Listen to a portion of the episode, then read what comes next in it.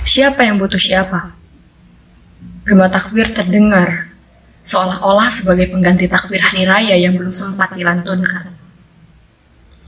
Suara tangis telah berganti menjadi suara tawa. Untuk sementara, suara dentuman dihentikan. Sorak-sorai kegembiraan membangkitkan semangat.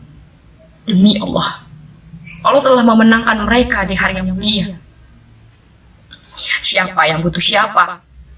Di saat kau berbelok arah untuk tidak bersuara, di saat kau mengunggumi mereka, seperti telah tuli telinga yang kau miliki, di saat kau membahas semua kesenangan dunia seolah tak terjadi apa-apa, tanpa sadar telah mati rasa hatimu, telah musnah rasa kemanusiaanmu, tapi Allah belum tentu meninggalkan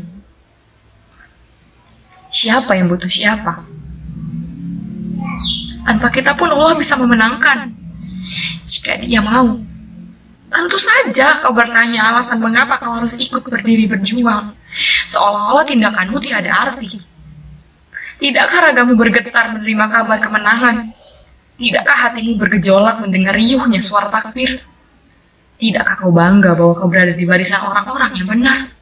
Demi Allah, Tidakkah kau jadikan kejadian ini sebagai cambuk agar kau tak perlu ragu kepada siapa kau harus berpihak?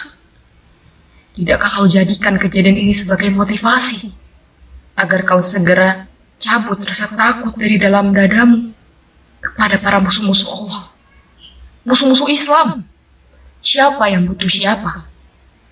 Kau berpihak pada Palestina, maka akan kau dapatkan kemenangan. Kau berpihak pada Zionis, Kau dapat apa? Dapat apa? Jangankan surga. Ketenangan hati saja sukar kau rasakan. Siapa yang butuh siapa? Kau bisa rasakan di next level.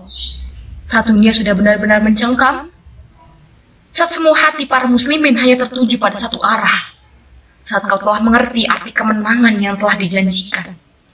Tentu, keberpihakan mulai dari sekarang.